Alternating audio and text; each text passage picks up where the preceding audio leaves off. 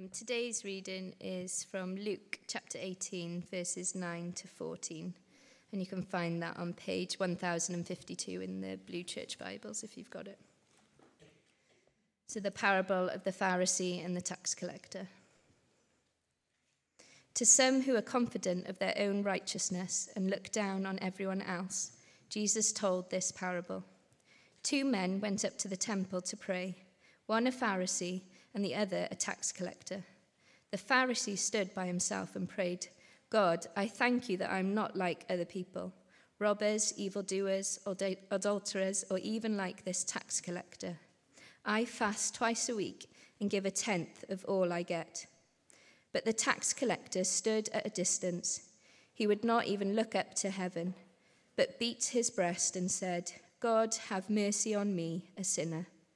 I tell you that this man, rather than the other, went home justified before God. For all those who exalt themselves will be humbled, and those who humble themselves will be exalted. Real privilege for me to be with you, so thanks for having me and my family. I'm here to tell you the greatest story that's ever been told.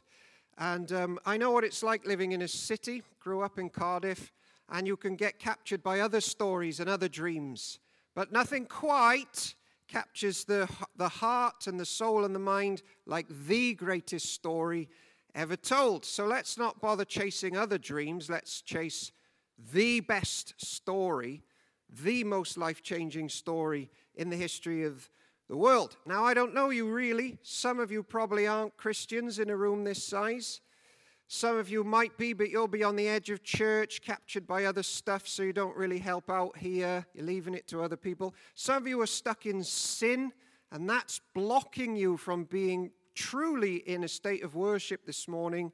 Instead of singing and praising, you just feel out of it. That'll be some of you.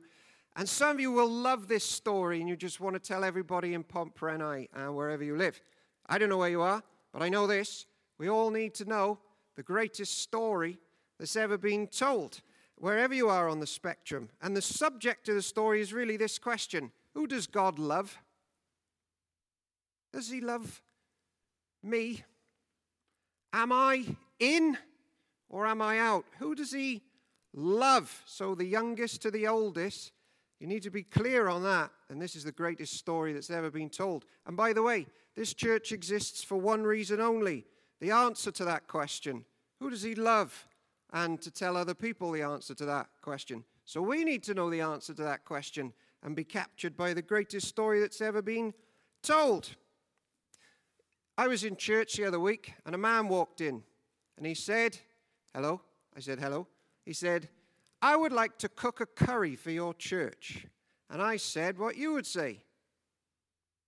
Okay. I said, Why do you want to cook a curry for the church? And he said, Well, I'm not part of your religion, I'm part of another religion, but God loves us all. We're all God's children. So I want to make a curry because we're all God's children. And I said, What you would say. The weather's lovely, isn't it? And I'm seeing him again this week, so you can pray about that because that story's going to carry on. But it got me thinking are we all God's children? What would you say to that? If your neighbor said, We're all God's children, what would you say? Does he love us all? Does he love you as much as he loves me? Does he love my Muslim friend who's going to make a curry for us in church? Who does he love? Does he love me? So I'm going to tell you a story, and then I'm going to talk about a story that Jesus tells, which is much better than the one that I'm going to tell you.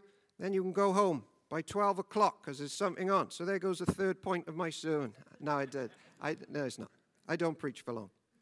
In my story, it's about a police car. Problem is, I lost the book that this story's from, so I've had to make some of the details up. Two people were in a car, not a police car, a normal car. For some reason, which I couldn't remember and I couldn't find the book, there's a bomb in the boot. It's quite an important part of the detail to miss and forget, but we are where we are. They're driving down the road. For some reason, which I can't remember, the passenger knows that there's a bomb in the boot of his car. The driver doesn't believe that there is a bomb in the boot of his car. For some reason, can't remember why, the police, the police find out that there's a car with a bomb in the boot. So what they do is they dispatch a police car from HQ to go and sort the problem out. So the car's driving down the road, and all of a sudden, the blue flashing lights appear in the rear view mirror of the car with the bomb in the boot. And the driver, who doesn't believe there's a bomb in the boot, sees the flashing lights and finds them a great inconvenience. This is really annoying. I wish they'd just buzz off. But the passenger who knows there's a bomb in the boot sees the flashing lights of the car and does what? He goes, Yippee! I'm going to be rescued and saved. Can't remember how, but the police car pulls the other car over, and the two policemen call to the car, both people in the car, and they say, There's a bomb in the boot. Get out. We're here to rescue you and to save you. And only one of them gets out of the car. The police love them both, but they call, there's a danger, and one gets out. Now, as you're educated people from Pontprennau, which one's got out the car? The passenger. The police love them both, but a special bond begins between them and the one that responds to their call to be rescued. That's the end of my story. Okay? In the story that Jesus tells, we learn that there's a certain type of person in a certain type of loving relationship with God. God loves everybody. You're all God's children. But there's a certain type of person that just loves him and is loved by him in a different way to everybody else. We're all God's children. And it seems to be the people who understand that there's a rescue team or a rescuer sent from HQ to save them because there's a bomb in their boot. They just begin to be in a different type of loving relationship to God, a life changing relationship. Who does God love? Does He love me? Who's this church for? It's for people to meet the rescuer.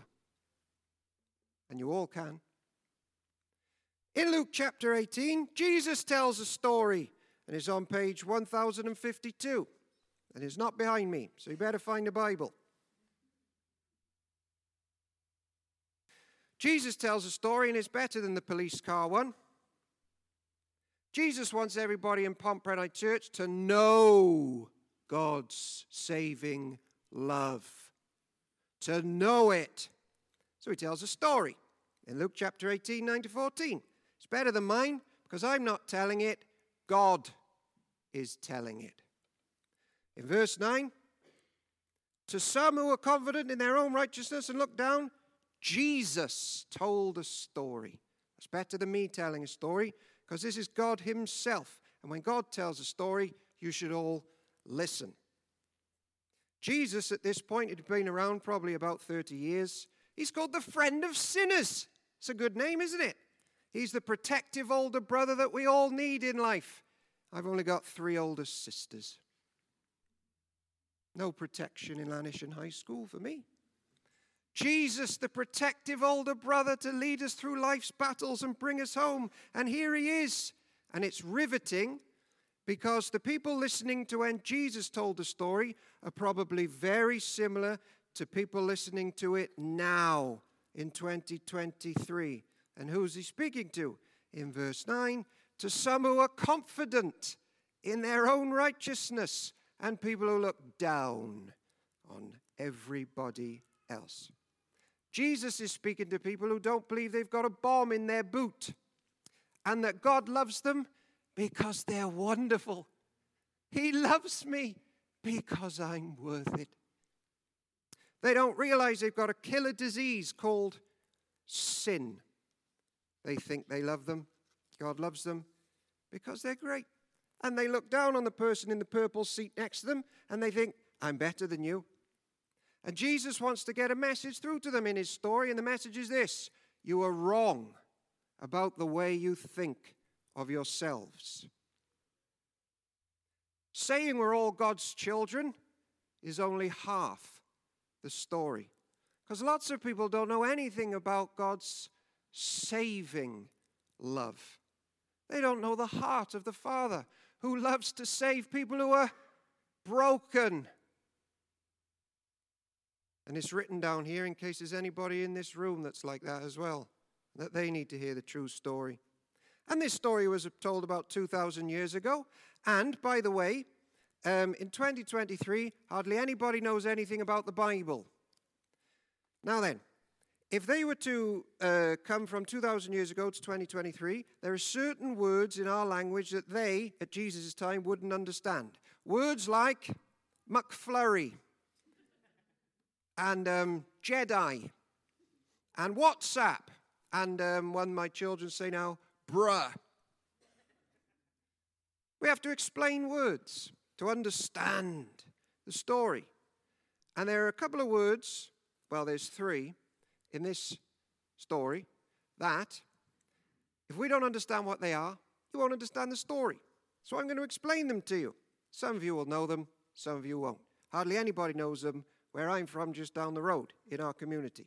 The first word for you to truly grasp this amazing life story, the greatest one that's ever been told, is well, if to keep you awake, let's see how clever you are in this church. It begins with a P. Can you see a word that begins with a P that people might not know? You might see it in verse 11. The word is Pharisee. Pharisee. A Pharisee was an ordinary person that lived in the first century, and they believed something about themselves. They believed this this God gives us rules, and we keep them, and so He loves us. And actually, we've made some of our own rules up as well, and we keep them, and we're wonderful, and you don't keep them, and you're rubbish. So He loves me, but He doesn't love you. The second word in the story that people don't really understand, and in this version, I think it was two words. One begins with a T and one begins with a C. And I think it's in verse 13. Any of the teenagers going to call it out? See how we're getting on in Cardiff High education these days? What do you think it is? Tax collector. Well, I'll give you another one actually then, seeing we're on a roll. There was an empire uh, that ran two thirds of the world at the time of Jesus telling this story. It began with an R. What empire was it? Should we do the whole sermon like this? Roman Empire. The Roman Empire ruled two thirds of the world around the time Jesus was telling this story, and they ruled it with politics and education and armies and sometimes oppression. And what they had done, they had moved into the land that Jesus was telling this story on, and they said, Now we're in charge of you. And by the way, since we're in charge of you, you now have to pay us the privilege of being in charge of you. So give us some taxes. And not only that, sometimes the people they got to collect the taxes to give to the Romans were the very people that they were in charge over, the Jews. So Jews were sometimes tax collectors, collecting taxes from their own people to give to those nasty Romans. And by the way, not only that, sometimes the Jews who were collecting taxes were dodgy, and they would take taxes from their own people and they would put it in their own pocket, some of it, before they handed it on to the Romans. So if a tax collector was in your school in 2023, he would be called Billy No Mates. Nobody likes them. And the third word to understand this story is in verse 14. And in this version of the Bible, I think it began with a J. Should we do it one more time? Or are you getting irritated by it? Let's do it one more time. Begins with a J. The word is justified. Justified. Nobody where I'm from knows what justified means. It's one of the best words in the world, but none of my neighbors know what it means, so we better help them understand it. And I'll tell you how I understand it. In the Bible, justified is like a room that a word that you would use in sort of a courtroom setting. Let me tell you a short story to explain how the Bible uses this word justified. Let's just say there's a dad and he's got two little boys. Might be a true story, might be imaginary. Not going to tell you. But let's just say these two boys are under 10 years old. And let's say they're at the age now when dad's driving in the car that they want to sit in the front next to dad because no one wants to sit in the back seat, do they? Especially if you're a little boy under 10 years old. Problem is, there's two of them, but there's only one seat. So let's just say that these two boys, they come up with a little system to help them. And the system is this if you sit in the front on the way there, I'll sit in the front on the way back. Some of you are laughing because you've got the same system, haven't you? Yeah. Problem is sin. So what happens is one's at the front on the way there, and we get there, and what happens is he has a sudden case of amnesia. and he can't remember that he was the one that sat in the front on the way there. And he'll go, Dad, I'm really not sure that I did sit here on the way. And I'll say, We only drove to the post office. It was two minutes. Two minutes ago. I think you can remember. And he'll go, Dad, I just don't know. And then the other one goes, Get out of the front seat. And what happens then is, in this potential imaginary story, a fight breaks out. And what they do is, they bring it to Dad's courtroom. And Dad listens to all of the facts and all of the details of the story. And Dad is like a judge. And he hears, and then he hears the truth.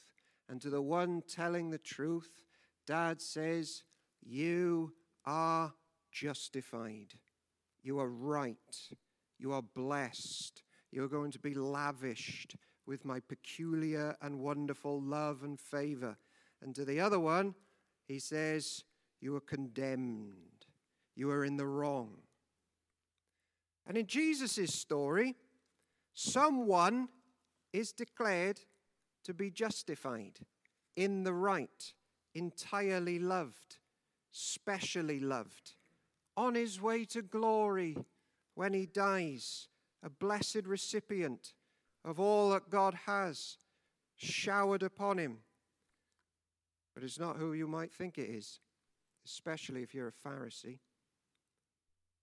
And last, in this story, you have two people standing before dad, whereas actually in this story they stand before God, the Father, and they pray two prayers.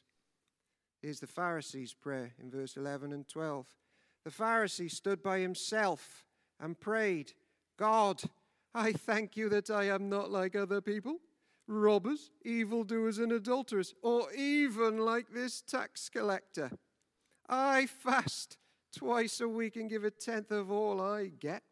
And that's his prayer. It's actually a list of all the wonderful things he's ever done. Isn't he doing well? And then here's the prayer of the tax collector. The tax collector stood at a distance. He would not even look up to heaven, but he beat his breast and he said, God, be merciful to me, a sinner. I've got a bomb in my boot. He doesn't even look up. He knows he can't earn God's special saving love. He can't. In my house, there's a Labrador. She's the naughtiest dog that's ever lived. She's a thief. She steals my food.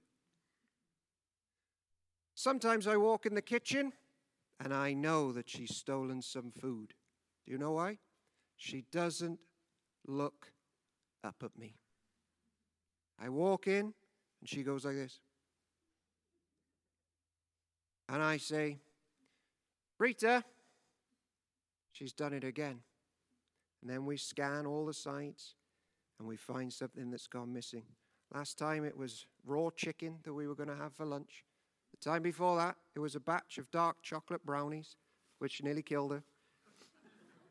and she went to the vet and had her stomach pumped.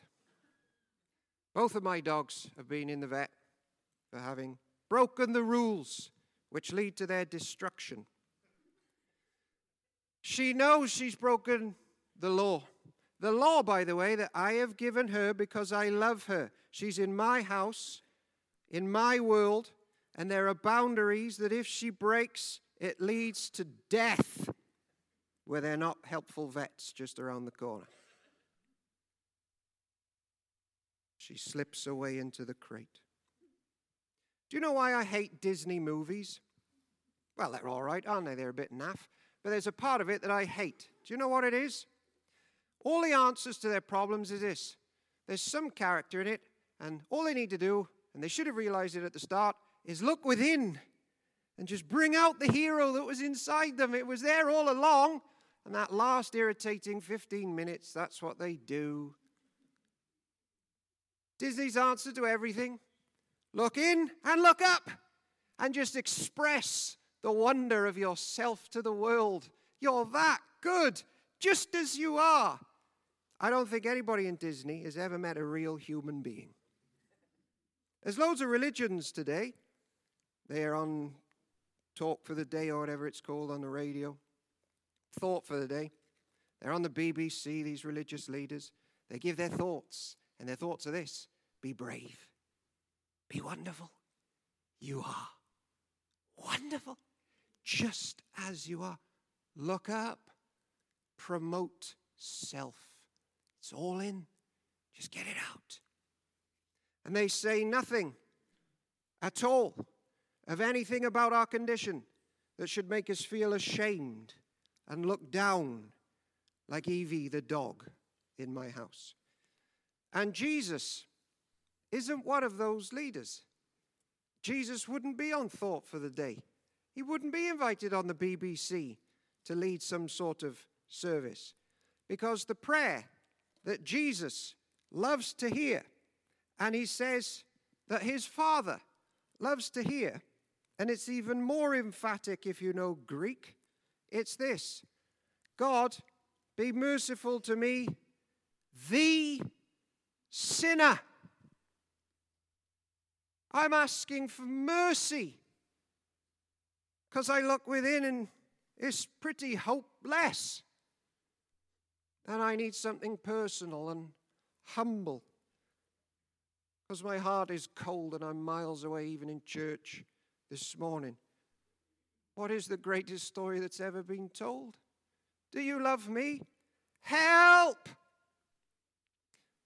Albert Camus, the French author, wrote this I don't believe there's a single person that I've loved that I didn't eventually betray. Even the people I love, I hurt. I took communion to someone in church the other day with my friend Phil, and we opened the door, and the person said, I'm a sinner. And me and Phil said, Us too. Let's have communion. Clever people tell me if Keir Starmer comes to power, he's going to make it illegal to call sin sin. Do you know what I'm going to do? I'm going to keep calling sin sin and see where the chips fall. Do you know why I'm going to do that? Because that's the beginning of realizing the greatest story in the world.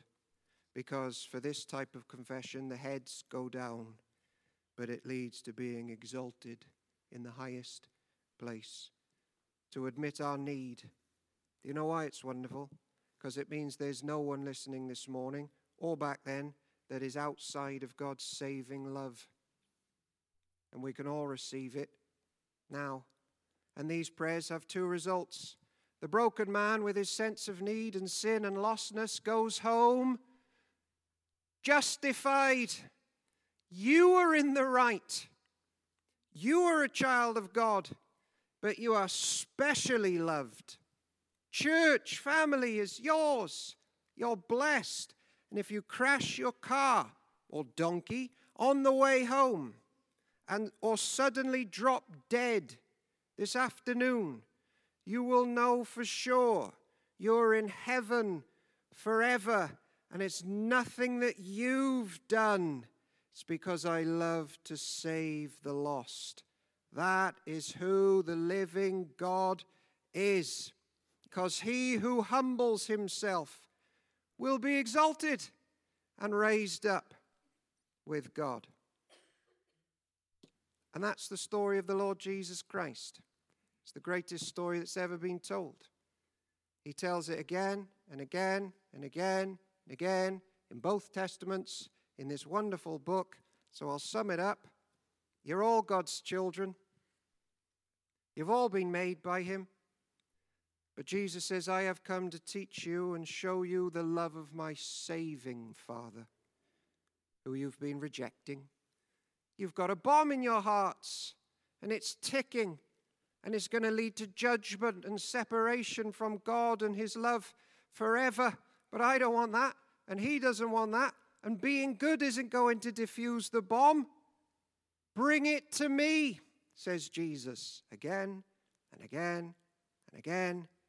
Tell me about your life, the good and the bad, and I'll help you and I'll sort it. The Father has sent me to save the poor, the weak, the sinful, the needy, the deflated, the hopeless, the sad, the lost, all of them, to bring them back to Him. And if you feel shame this morning, no new boyfriend's going to sort that out. No new salary in work's going to sort it out. Those are fake, false dreams that the cities promote. Nothing, no drug or alcohol will take that shame away. But I can, says Jesus. I can. And if you were 100 times worse than you are, that's still no match for my Father's saving love and mercy. Are you in darkness? I'll shoulder that darkness for you. Are you afraid of death? I'll experience that death for you. Are you disconnected? I'll suffer that with you because that is what love does. And that, ladies and gentlemen, is the greatest story ever told. And all other good stories steal from that one. So let's give ourselves to the Lord Jesus Christ and his Father's saving love.